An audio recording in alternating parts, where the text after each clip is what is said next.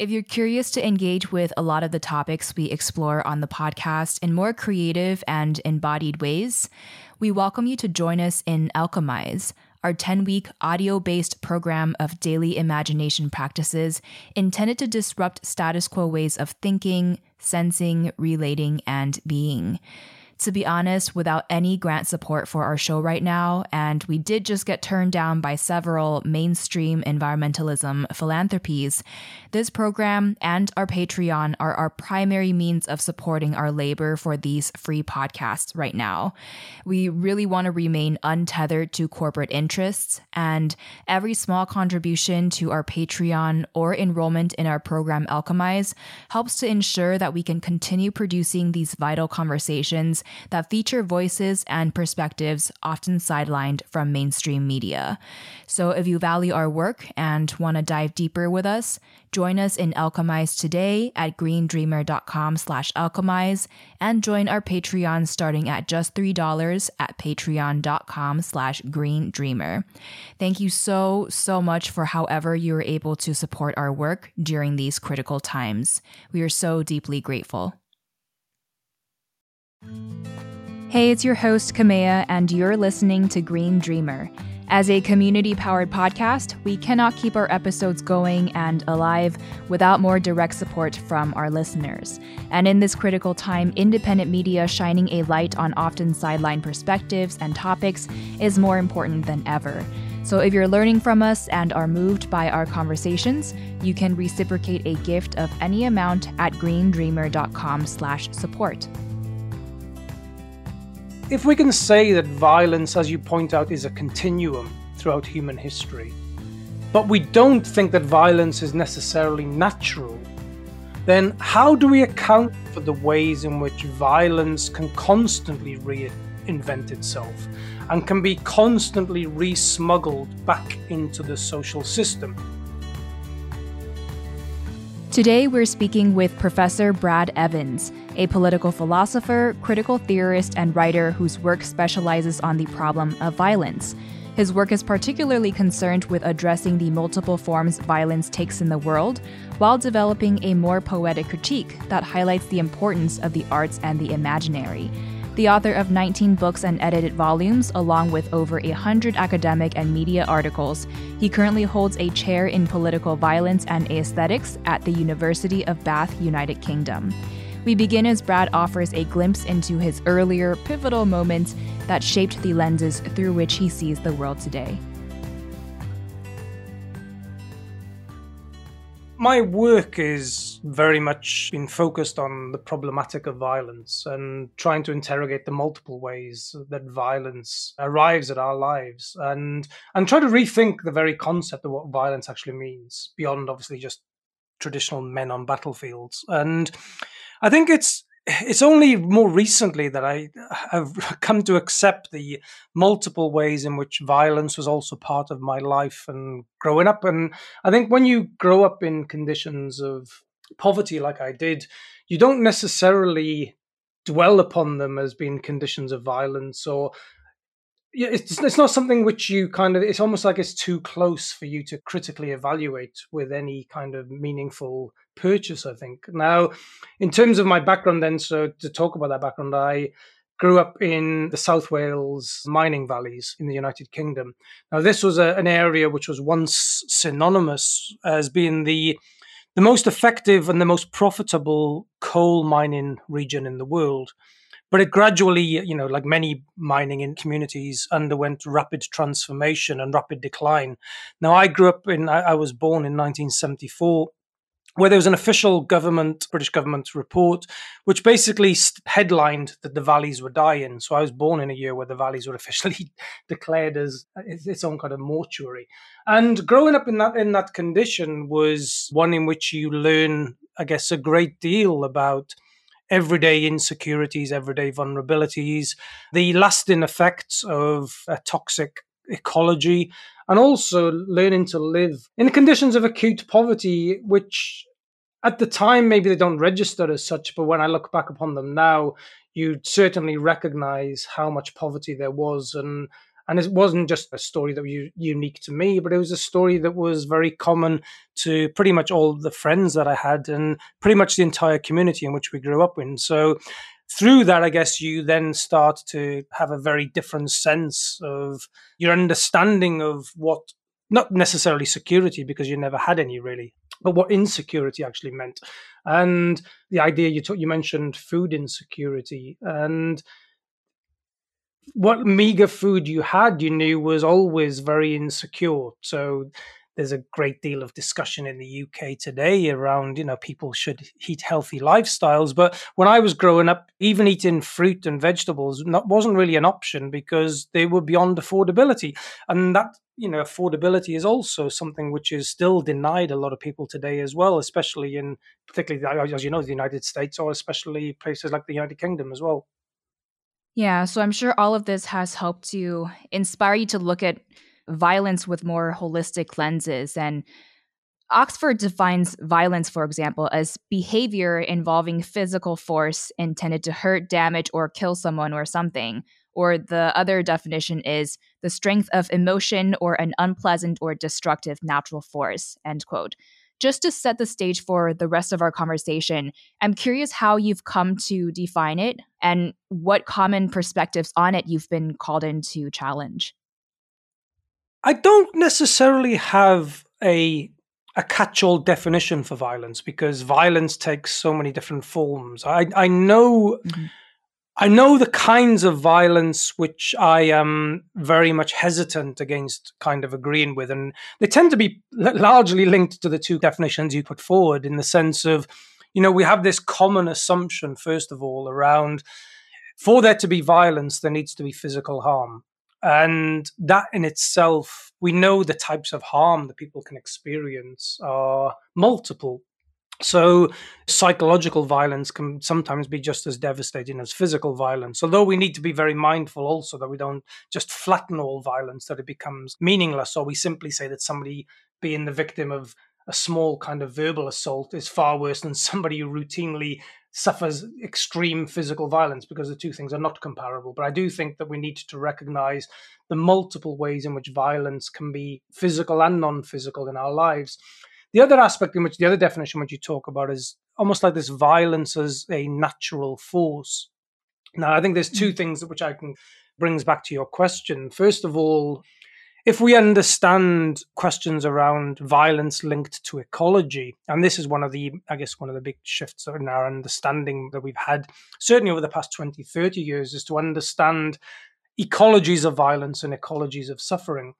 I think the the recognition, first of all, that we know, for instance, when people suffer from what they believe to be natural disasters, most natural disasters are not natural at all. They're the outcome of sustained positions within structures of neglect and structures of poverty. So, overwhelmingly, most of the victims of so called natural disasters are poor people. And that's not a coincidence. That's because of the structural conditions which give rise to conditions of vulnerability and insecurity. Now, in terms of the way in which I've also tried to then challenge some of the prevailing assumptions around violence, I guess it's precisely this argument that humans are necessarily naturally violent. I don't believe that's the case at all. I I think there's a history of the human condition, which is a history of violence, of course, but I don't think that humans are naturally violent. If that was the case, we'd be more violent than what we actually are. And often we find actually one of the questions we ask is not why are humans violent, but why are they not more violent given the conditions of desperation so many people face on a day to day basis. And I think a lot of learned studies show that actually it takes a lot for a person to become violent, a lot of culture and a lot of education into becoming learned subjects who are willing to engage in violence. Most violence that we see actually is that we experience in the world it's seldom actually spontaneous and it and it's actually seldom random attacks and of course we know there's random attacks which happen but it's that's only a small percentage of violence. Most violence is reasoned, rationalized, calculated, and a great deal of organization goes into it. And that in itself, then, I think, challenges this assertion that humans are just simply naturally violent. And if we think if we accept that humans are actually not naturally violent, I think we can have far more optimism about the nature of the human condition rather than just simply buying into the idea, oh, well, you know, violence is just something that we do to one another. Yeah, I think this really highlights how important the broader context is because when we're forced to confront different crises or placed in different environments or circumstances, that really ends up affecting how we end up showing up. So it's really mm-hmm. important to not, I guess, take this really narrow view of what a person is as this individualized self and to understand what exactly the broader picture looks like. And what I'm considering is that if violence in one form is seen as the takedown and a breakdown of someone or something, whether tangibly or intangibly, I wonder if we might even understand violence as something that is actually a constant, because the creation and birth of anything in a literal sense almost always requires the decomposition and breakdown of something else. And even beyond the literal sense, the birth and expansion of say, a centralized economy often comes from the breakdown of decentralized and place based systems and communities. So, in other words, mm-hmm. has the dominant simplistic perception of violence as bad prevented us from really seeing how it shows up in the world and therefore how we might need to transform it into other forms in order to reduce sickness and suffering? Mm-hmm.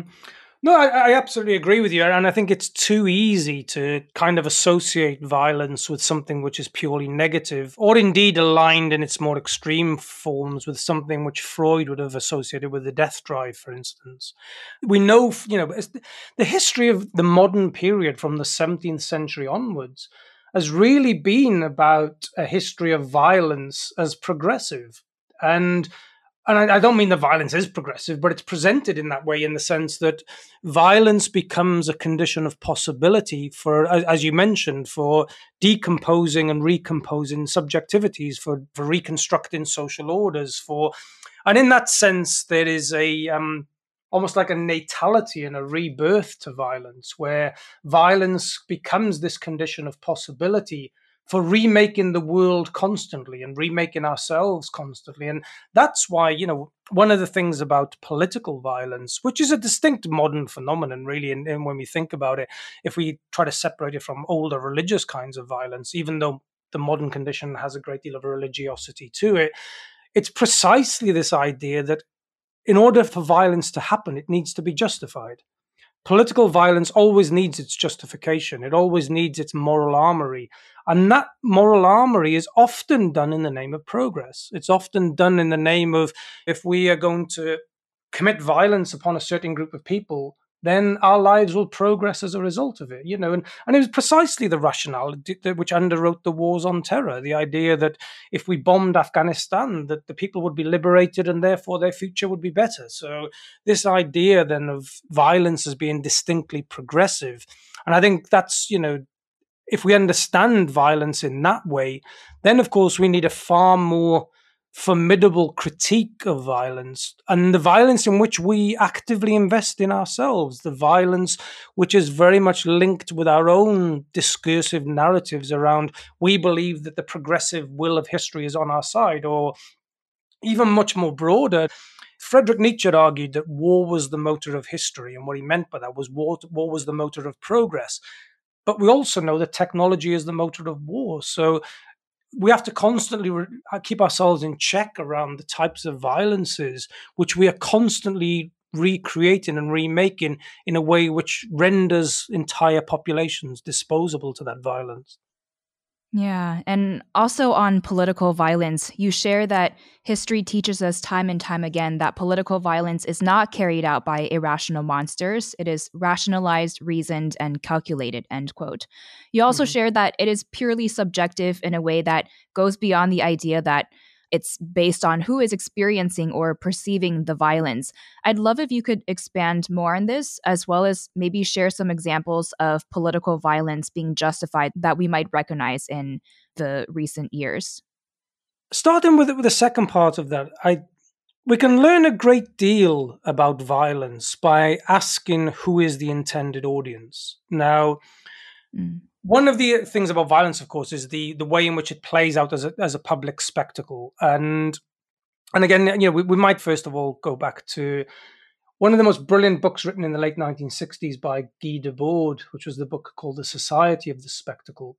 And Debord argued, obviously, with the advent of global satellite communication systems and the emergence and the normalization of the television, the way in which societies were becoming far more image conscious. Now, we live in an age today of the global media spectacle and the imminent global media spectacle. And I think what defines our age in particular is that we're all imminently forced witness to violent events. And 9 11 was a was a big shift in that. But this idea then about that all violence is justified—that that's the point, right? So even the attacks of 9 11 were justified in one way or another by the people committing the violence. And in that sense, there's always that naked appeal to justification. And and that naked appeal to justification always has to connect the violence to some narrative of, of the greater good. So we can dispose of a certain group of people because in the long run, the, the ends will justify the means around this.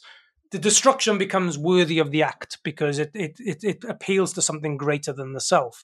Now, in the context of religious violence, that appeal is always to God because, you know, it, it's simply God's will on earth that the violence takes place. In the context of nations, the violence always appeals to the nation. In the context of ideology, it always appeals to the ideology. That it, you know, the liberal violence becomes an appeal to liberalism because it'll make the world a safer and more harmonious place, and so on. Now, in terms of linking it back to the spectacle, then, as I said, we can we can tell so much about violence by who is the intended audience. Now, this applies on a very micro level to a, to a broad macro level. You know, the if you think of domestic abuse, when a husband is abusing a wife, for instance, you know, often in the presence of children, it's all about a spectacle of violence. It's all about asserting patriarchal domination within the context of a house. And there's always an audience. There's always, you know, a perpetrator, a victim, and a witnessing to the violence. And that's where the violence has always this kind of triangulation. Sometimes the victim is the witness as well. And that, so they kind of collapse into that. In the context then of much more global forms of violence, Again, we can think of the violence of 9 11 or the violence of ISIS. There's a very clear audience in mind, or at least multiple audiences in mind, where, first of all, it's about getting populations to be very fearful of their own very existence. And the other aspect, of course, of that type of violence is also acts as a recruitment tool as well, and a way to get people to buy into the idea that through violence you can bring about worldwide transformation.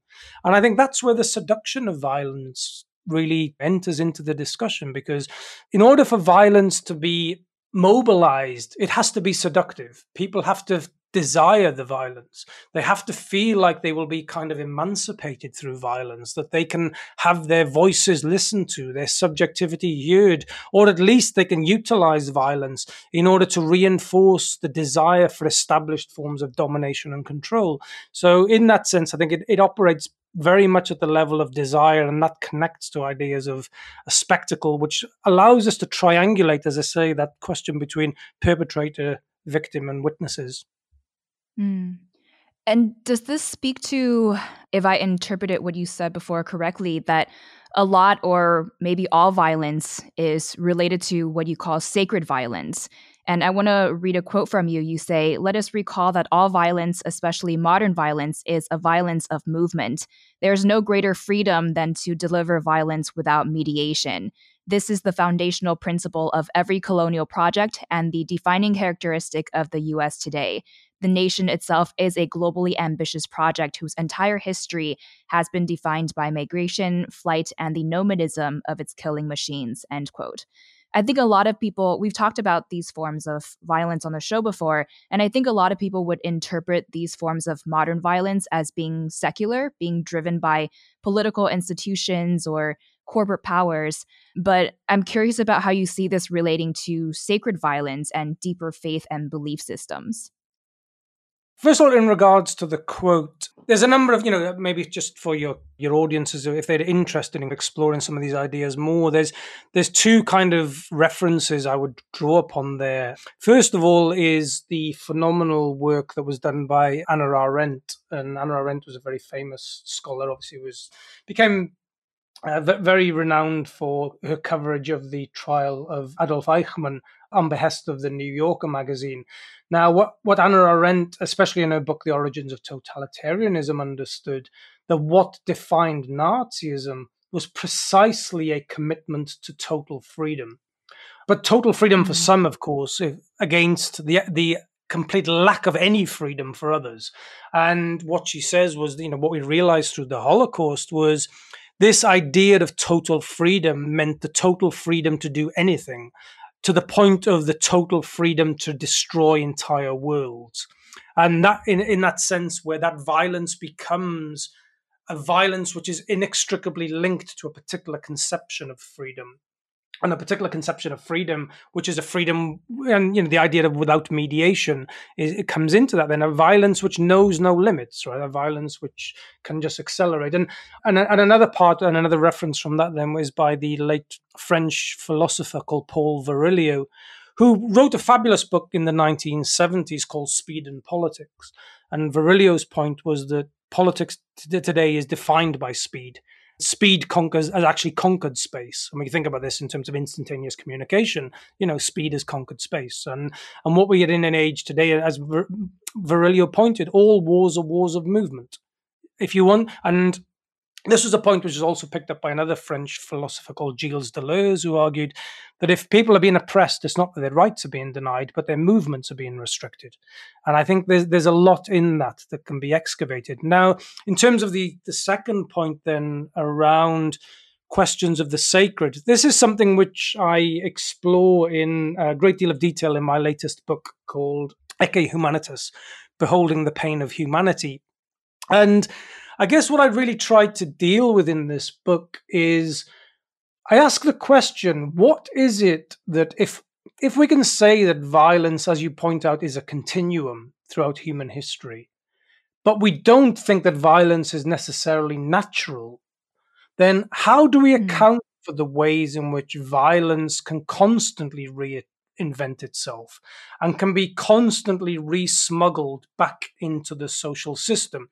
Now, for me, the way in which that happens, as I said, is there's always this kind of appeal to some kind of greater good. The violence can always be rationalized, reasoned, and so forth. But just to say the greater good is not good enough to give us a sufficient explanation as to why we give ourselves over to violence. And what I realized was that the way in which violence operates is precisely through a distinct appeal to the sacred. And um, what I mean by the sacred then is that sacred is basically what we might call, you know, without getting too theoretical, it is a metaphysical cloak which gives absolute value and meaning to a social order. Now, what I try to do in the book then is map out the change in narratives around violence, especially as they move from, first of all, earlier, if you think, for instance, of earlier Christian forms of violence, which were linked to the Crusades and ideas of just war, that was always carried out in the name of the sacred object of Christ. So Jesus Christ becomes this ultimate sacrifice, this ultimate sacred object through which violence can be carried out in the name of Christianity. With the advent of modernity, the body of Christ gets very much replaced by the military hero. So the hero now becomes the sacred object, almost like the untouchable thing you're not allowed to criticize because they've died for our freedoms. We all know those kind of narratives which get presented to us. So with the advent of modernity, the sacred object remains. And even though we enter into this age of so called secularity, the religiosity of a nation state is very clear, very prevalent, very dominant. And this gets taken up further, I argue, in the book by liberalism, where what one of the things we notice in the 1990s, where you have a globally ambitious liberalism, what they end up doing is turn victims into sacred objects. So you have, for instance, the oppressed woman or the young child who we must go to war to save because they are such precious sacred objects, almost like pure objects, that we can justify violence in their name. And I think we can then write of a particular continuity of the history of violence through these different appeals to the almost like sacrosanct objects, objects which we are not allowed to criticize, objects which become these kind of sacred points of concentration, which allows constantly violence to happen. So the body of Christ constantly justified violence in the name of Christianity. The body of the hero who fell in previous wars would allow us to continue to fight in their name. And how often we were told you can't desecrate the name of soldiers who've fallen in battle. The same with the wars on terror. You know, it was very difficult to say, well, actually, I don't think we should bomb Afghanistan because it was always done in the name of women and children who become new sacred objects. So I think that is where the violence needs that kind of sacredness. And I guess my point then is to say that it's not that the sacred is, is almost like a self evident truth, it's manifest through violence.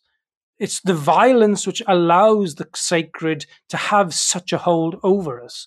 And that to me is where mm. we need to. So if we're going to kind of break open, or if we're going to think of a politics beyond violence, to me, that means thinking of a politics beyond the sacred and sacrifice too. It's interesting because at the same time, it's a lot of people's spiritual connections to the land and to earth that has been activating and motivating change or activism in order to undo the dominant violent system that has been justified by other belief systems. So maybe it invites the view that sacred violence and sacred activism aren't necessarily opposite sides and perhaps are both subjective and sometimes even two and the same because they are definitely related in that way. And to this point, a lot of people call these protests nonviolent protests. There have been a lot of transformational social movements and revolutions aiming to uproot the status quo. And instead of nonviolent protests, I think that perhaps could be even understood as sacrificial violence for a better world because it's trying to take down the current existing system. But I wonder is there this underlying ongoing war on the idea of what a betterment and advancement of humanity even means? And are these ideas what then manifest in the different types of violence that show up, whether they are rationalized and normalized by the system? in order to justify the status quo to continue, or otherwise what's seen as disruptive and what gets criminalized and named explicitly as violence that is to be condemned.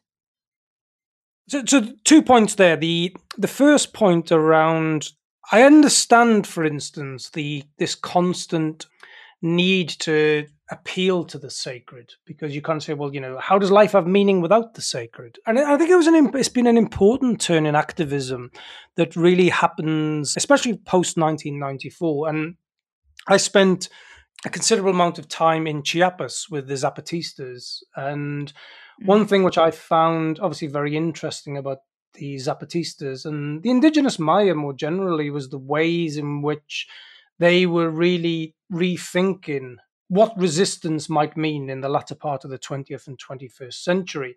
Now, one thing we can say, of course, in the history of indigenous groups in Latin America, almost pre-Spanish arrival, of course, it was they they mastered sacrifice. They understood the power of the sacrificial in very literal and physical ways. But what I think was interesting about the Zapatistas was a way in which they moved away from a very dogmatic idea of the sacred and the sacrificial and replaced it with something which seemed to be far more, yes, spiritual, but I don't know whether the sacred was, you know, of course there's a there's a distinct connection to the earth and to the idea of they're the people of the corn and so forth. I think it plays to something what we might call the ancestral and something of the hmm. ancestral, which is already very much there. I, f- I find there's wonderful references to that, especially in the artwork of people such as Ana Mendieta, for instance. But the ancestral, I think, is something different to the sacred. If we understand the sacred as being something which is metaphysically determined and structured and an absolute truth, and the one thing which I thought was remarkable about the Zapatistas was actually to disrupt this notion of the absolute truth and that mm. politics is not about truth; it's about intuition, and and you know, and the way in which, particularly the writings of Subcomandante Marcos, was almost like a conduit through history. And, you know, and he would write in fables, beautiful use of political fabulation to kind of narrate these old ancestral tales. And, and I think there was something then very powerful about that. And there still is something very powerful about that need for a certain spirituality. And I think it's Bowie who says, you know, that people who fear hell have religion, people who've been to hell need spirituality. And I think there is something important in that recognition of the spiritual, which doesn't have to collapse back into dogmatic visions of the sacred. So I, I think that that's that's an important point. And maybe the ancestral does something different to the sacred in that sense. Now, in terms of the disruption of the status quo, I think it, it, it's such an important question in in terms of the moment in which we're living in right now, because we're living in a profoundly disruptive moment where it seems kind of strange when you think about the whole conditions of the lockdown and the condition of the lockdown where it almost seems like everything came to a standstill where societies came to a standstill. We were all literally locked into our homes but power and the, the way power has been transformed has been so disruptive and transformed to the point where we can barely recognize the operations of power pre-pandemic to where we are today. And what I'm particularly talking about is the the rapid acceleration of the power of technology and the power of technology over our lives now in a way in which if, we're talking about a crisis as being a condition of possibility for forms of governance and power the and this is one another thing I, I wrote about in the book Ecce Humanitas was I paraphrased Nietzsche when I basically said that liberalism is dead. And I truly believe that the, pan- the global pandemic has been the first crisis of a post liberal world. And we're still trying to understand and make sense what that world looks like. But what we do know is it's governed by technology. And it's governed by the power that the big tech companies now have over the world is unrivaled. And this is ushering in and accelerating a new system of political control, which for people who are deeply concerned with the human condition and what it means to be human in the 21st century and have a profound as you mentioned you know a profound relationship to the earth and to life and to ecology this idea that technology is going to save us, we know is a misnomer. We need a very different ethics to resolve the world's problems than a technological one. And I think therein lies a fundamental disruption to the status quo. Now, the question then becomes what kinds of violences are we allowed to talk about if we genuinely believe that the technological system is the unrivaled source for power in the world? It's the one that's mediating all conversation, it's the one that's mediating what we see, what we don't see, what we can discuss, what we can't discuss.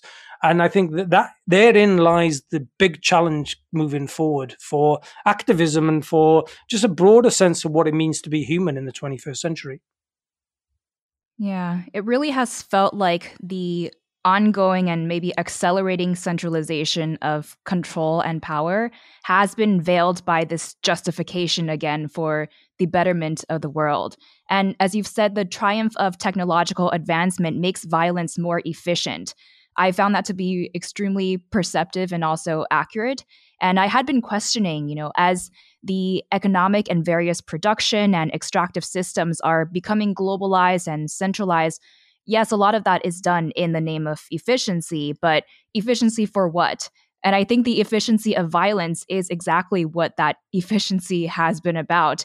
And I just don't even know why we've oriented our society towards improving this form of efficiency as advancement. So mm-hmm. I'd be curious to hear if you have anything that comes to mind for you on this subject that you want to add. Well, yeah, I, I think it's really, you know, first of all, if we think about the promise of technology and the promise of the information and communications revolutions, you can say on the one hand, it, it's enabling and, and it breaks down borders and it breaks down barriers. It allows conversations precisely like this one to happen. And you can kind of say, well, okay, this is this is great. Right? And you can have these the breaking down of distance uh, uh, as as an inhibitor. But then when I think about, for instance, the ability for humans to communicate, first of all, is very different from having a viable sense of a political community. And I think what we've also we've collapsed, and this has been disastrous politically, we've collapsed the idea of community with connectivity. So to be connected sometimes just now means that we have a community. And we know from spending two minutes on social media that's just absolute nonsense. Just to be connected doesn't mean you have any sense of community at all.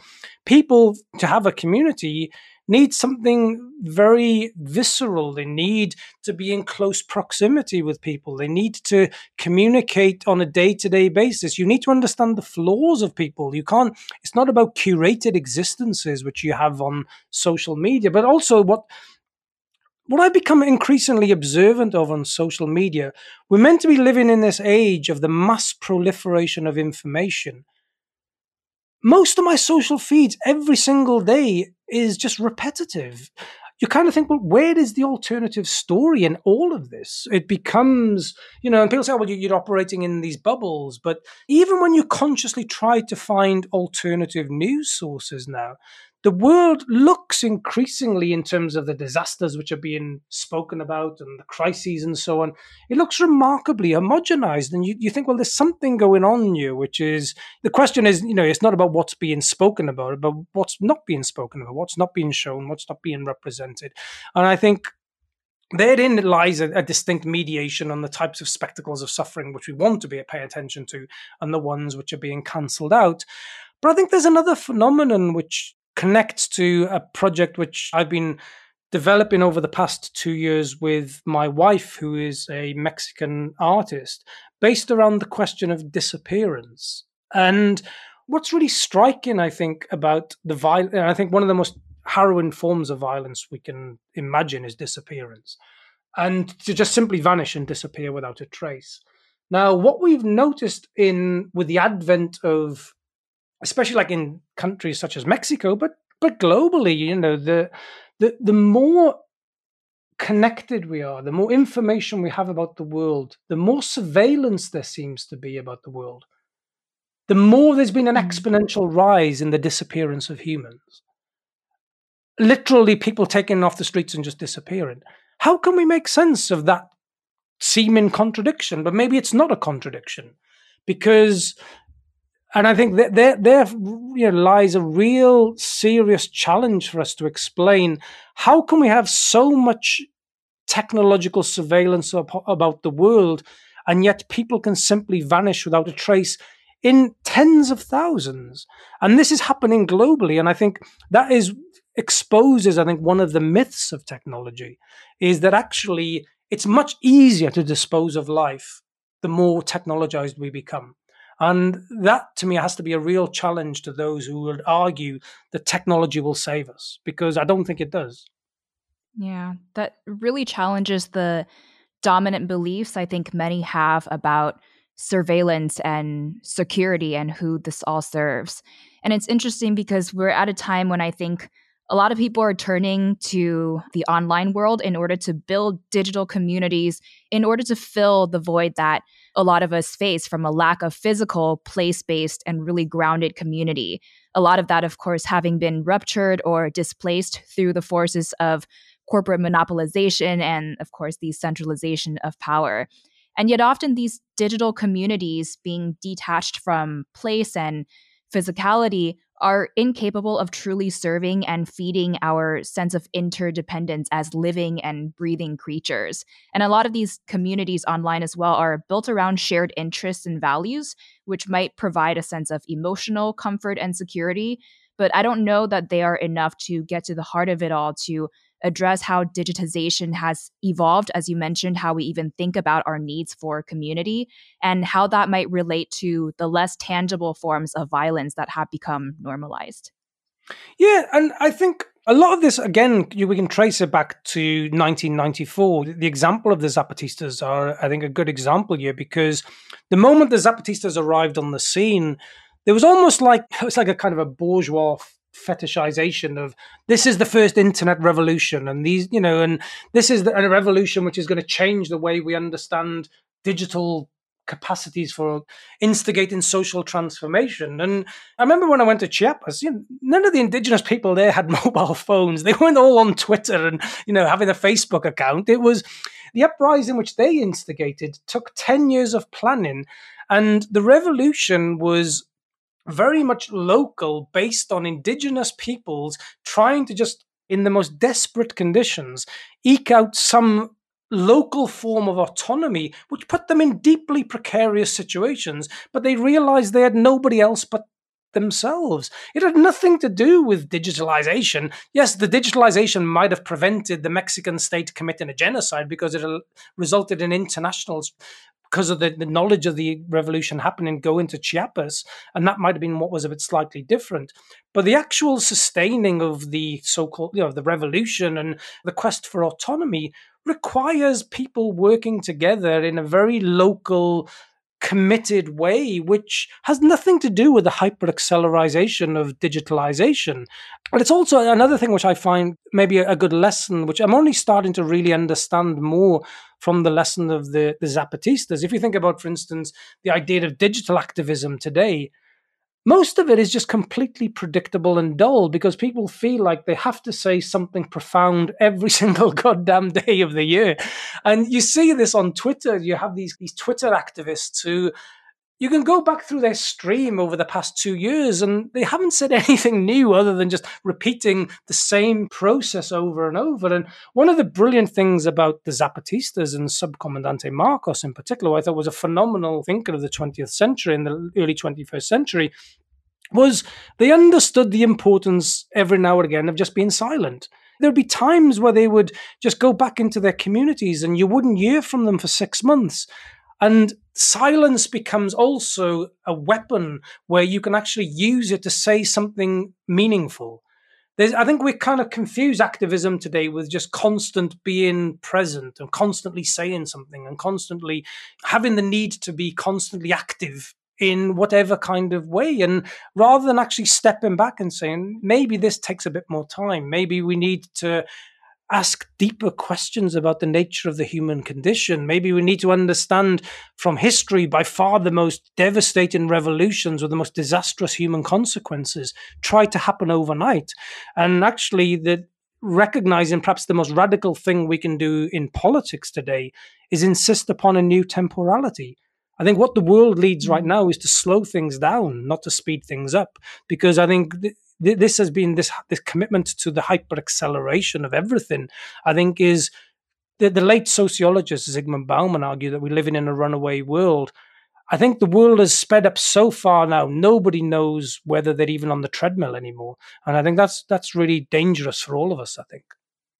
Yeah, I'm sure our listeners will really resonate with what you just said because a lot of people really loved our past conversation with Dr. Bayo Akomolafe when he mm-hmm. talked about our crisis in form that is showing up in the ways that activism has taken shape and also just his invitation for us to really slow down and tune in and to go deep. So I think all of this will leave our audience with a lot more to think about. And of course, social media and mass media have supposedly connected the world. And one of the results of that is that it's increased a lot of our exposures to and how we bear witness to violence at a much greater scale. So I'm thinking about whether this constant exposure actually desensitizes us and erodes our urge and abilities at a collective level to reject the normalization and perpetuity of violence. And I also question if we even have the human capacity at an individual level to process the scale and forms of violence that are happening at the global level. I I think it's it has desensitized us to a point, but I think what we need to understand perhaps more broadly is, you know, you talk about technology has connected us, but it's also divided us in ways which have been hyper accelerated. And one of the, the things it's when people feel insecure and vulnerable about their very sense of subjectivity, the collapse back into identity politics is very easily underst- understandable. And actually, what we've learned now very clearly from the analysis of the way organizations such as Facebook operate is they like nothing more than the culture wars and the battles between identities because it's highly profitable. It it becomes a, the surest way to commodify protest and so on in, in a way that becomes gets a very easily marketable appeal. Now if we look at almost like a kind of a digital anthropological approach to the way in which violence operates across social media what we see is a complete not just a desensitization but almost like a devout refusal to recognize some forms of violence whereas there's a hyper hmm. arousal to other forms of violence and actually, what you a great deal of then what takes place on social media today, a very violent, I mean, discursively violent campaigns around who is the greatest victim of history. So you have these constant battles where people are saying, "No, we have this. We suffer from violence. You don't suffer from violence, or our violence is greater than your violence," as if victimhood is some kind of competition. And I find this the, divisive nature of technology to be completely counterintuitive to what the world needs right now. And we talk about, you know, this idea of slowing things down. We talk about almost like the imminent violence in which we can all now kind of engage in on, on social media in a ways in which people are completely unaware it's even happened. If I wanted to, I could cut 500 people from a Facebook listing I have who say that they want to be so-called virtual friends of yours. And you can, you know, orchestrate a digital cull without anybody knowing about it, without any kind of comeback, because I might find these 500 people, their views are profoundly disagreeable to the way in which I see or relate to the world. And what I want on my social media grouping is all people who think and see the world like I do, and will every now and again tell me how brilliant my thoughts are, and so on and so forth. If you would have explained that to me when I was a 14 year old kid in the playground, I would have just laughed back at you because that's not reality you know mm. especially when you grow up in like an area where i did where you know, you're growing up in conditions where things are tense and you know you live politics every day you learn about politics in the playground and and you know that you can't just simply block someone or wish to vanish them out of existence. You you have to learn to tolerate people who sometimes you know you would disagree with or even the kids you dislike end up hanging around with you for a bit because you have to learn to tolerate them. They live in the next street so you have you're working with that close proximity to people. And i think this is one of the things which social media has done is it's created these kind of artificial universes of so-called community which when you strip it back then prevents us from having the real difficult questions that society needs to happen today. You know, I, I, look at the United States of America right now, and I, you know, and it's it's sometimes deeply worrying to see what's happening there, and the way in which social divides have been really hyper accelerated. And I look there, and I think I see the the young black kids who have been really affected by the Black Lives Matter movement and then you see kids from so called broken white communities who would go, you know, along with Donald Trump. And but even though a large part of their communities are equally subjected to police brutality and get shot down by the police, and I think, why are these communities not speaking to one another? They have far more in common than this political elite which is controlling the societies. And that to me is the conversations we need to have. And those are very difficult questions. They're not questions that you can resolve on Twitter. You know, they require people sitting down in a room and saying, you know what, I'm going to listen to you. I might find your political views very difficult, but I need to, you know, if we're going to try to repair the world, we have to really engage with ideas and people who we find very difficult. I can spend the rest of my life talking to people who will profoundly agree with what I'm going to say about the world. That's easy. The more difficult thing is to try to engage with somebody who sees and feels the world from an entirely different perspective. And I think social media doesn't provide us any answers to any of that at all. But I think if we're going to move forward as if there is anything we might call progressive. And that again is what something which I found remarkable with the Zapatistas was they were saying we're not looking for any revenge. We want to break down the borders. We want to open up an ethical conversation with people who we think might disagree with us. And I think that question of disagreement to me has to be a basis of how we might think politics going forward. Yeah, I really resonate with a lot of what you just said, which is why I'm personally trying to move away from social media platforms like Instagram and Twitter because I found the culture to be extremely reactive. Mm-hmm. And for example, I've been criticized for even quoting or interviewing people who have some views that are disagreeable. And I just found that to be really reductive and I just wrote this recently, but I said that I reject this idea of building a quote unquote responsible media ecosystem because I, I really want to see the world for what it is. I want to see the complexity of people and not feed into these superficial bubbles and the simplification of the human experience because it's not real, like you said. And my last question for you is I know you've called for our need to rethink how humanity is defined and to rethink the relationship between love, violence, and sacrifice, which you say we will only achieve by appreciating in more intimate and poetic detail the wounds of history so we can journey into the depths of the void and still retain our love for humanity, regardless of the violence that continues to make its sacred calling. End quote. To these mm-hmm. invitations, mm-hmm. I want to ask is it possible to love without sacrifice and to build without taking apart? And what have you been pondering on these subjects? And what final inquiries would you like to invite our listeners to keep thinking about after this conversation? I, I think love is the most profound political category we know. And, and it's the it's it's the original political category because if we think about why do we want community or why do we want security or why do we want rights or why do we want justice? It's often not just for ourselves, but it's done because we care about other people. Why do I want security for my families? Well, because I love them, right? And in that sense, love comes before security. Love comes before freedom. Love comes, or love is freedom. Love comes before the demand then for rights and justice. Now, if we start from that proposition that love is the foundational or the original category in terms of the formation of political ideas. To me, we wouldn't need security if it wasn't for love. Why would I? Why would I care if people I didn't love were not secured? Right. So, to me, if we start with that start point, the question then becomes, what kind of love? Now, in in the um, the, the Ecce Humanitas book that I, I talk about, I I start with a very early episode in one of the very first books in Western literature, which is Aeschylus Oresteia. And it is, the, I think it's the first known recorded book of literature in the Western literary canon. Now, what's remarkable about the book is that the book begins with the story of King Agamemnon, who wants to become victorious in the Trojan War. And in order for him to appease the gods so that the ships can sail and he can be victorious in the Trojan War, he sacrifices his virgin daughter, Iphigenia.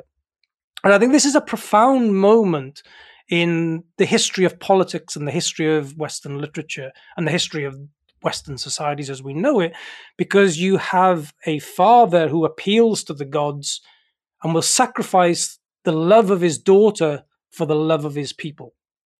Now, the first thing that you can say is that no people should ever have to carry such a sacrifice. No sacrifice is ever worth it, right? The sacrifice of a father's, you know, innocent child should never be worth it for the love of his people. And it's what I call in the book the violence of an artificial love, because clearly there's there's no love in that. But I also think if we strip this back further, you know, your question about love without sacrifice, I'm deeply in love with my wife, and it's not a sacrifice. I don't see love as sacrifice at all.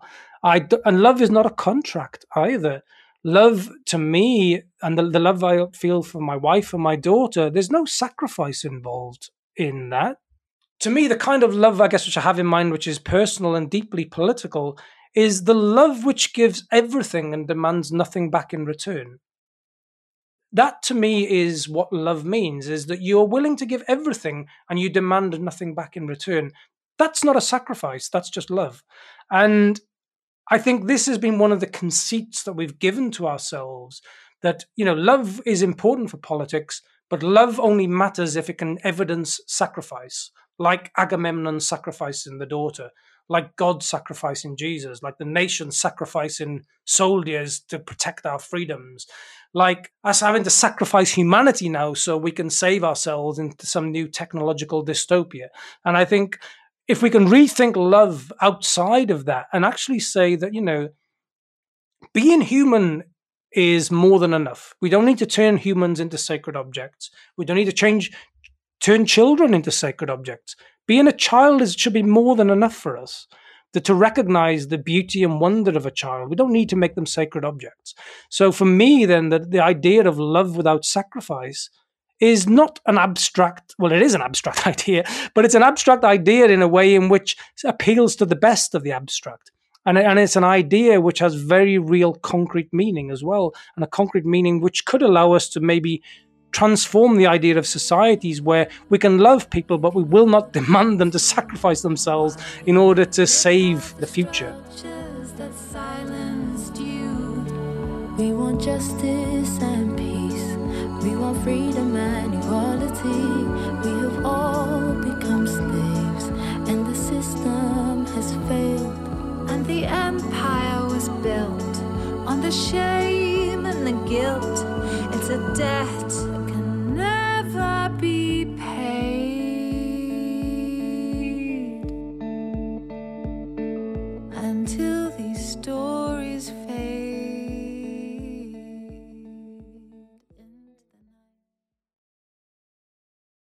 What has been the most impactful book that you've read or a publication you follow? I'd have to say there's, there's two books actually. I, I, I, I was thinking about this when I saw the question, and it's two books which I always you know, and I say to my students, one of them in particular is, is, phenomenal. The other one, which I think just stays with me, and the first is Alice in Wonderland, which I think is mm. actually the best book of political theory ever written, and I think is such a phenomenal story about the power of political imagination, and also a wonderful critique of violence as well. And the second is Dante's Inferno, which I deals in a really deeply poetic way with precisely that triangulation between perpetrators, victims, and witnesses of violence. So I think that the two of them are, yeah, two books which I think really stand out as the two books which I would certainly take to a desert island. Mm. What is a personal motto, mantra, or practice you engage with to stay grounded? There's a brilliant quote by the the late Russian film director Andrei Tarkovsky when he says, A book read by a thousand different people is a thousand different books. And I think that's something which can keep you humble, particularly as an author, that you recognize that you have no idea how the book is going to be interpreted. But you should also recognize that's a beautiful thing as well, that it doesn't become a dogma and it's open to so many different journeys on other people's lives. And what is your biggest source of inspiration right now? Oh, that would have to be my wife. She's a formidable artist, but also an exceptional human. And I think we need to keep hold of something of the exceptionality of human beings in this techno world in which we're operating. Well, we are coming to a close, but Green Dreamer, to learn more and stay updated on Brad's work and his numerous books, you can head to brad-evans.co.uk.